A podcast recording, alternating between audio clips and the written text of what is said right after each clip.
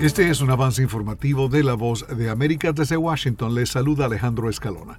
El Dow Jones y el ese y pe quinientos registraron cierres récord por tercer día consecutivo el jueves, cuando las acciones de tecnología de mega capitalización impulsaron el mercado a medida que los inversores se entusiasmaron con los datos de empleo, según los cuales la recuperación económica aquí en Estados Unidos es constante. Apple, Microsoft, Amazon, Alphabet y Facebook, que representan una cuarta parte de la capitalización de mercado del ese y pe quinientos, lideraron las acciones del ese y pe y del Nasdaq. Tesla, Nvidia y Moderna se recuperaron.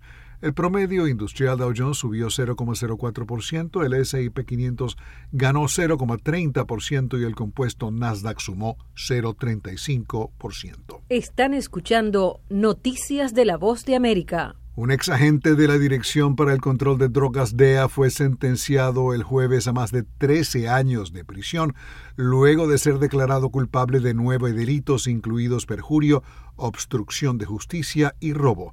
Documentos judiciales señalan que Chad Alan Scott, de cincuenta y tres años, de Covington, Luisiana, mintió bajo juramento e instruyó a otros a cometer perjurio para condenar a un presunto narcotraficante.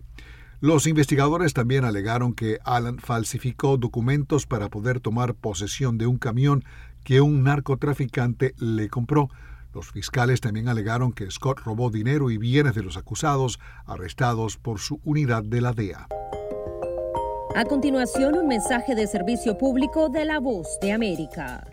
Para evitar la propagación del coronavirus en casa, recuerde que solo toma unos minutos limpiar las superficies que más toca en su vivienda, manijas de las puertas, interruptores de la luz, lugares donde come, control remoto, entre otros.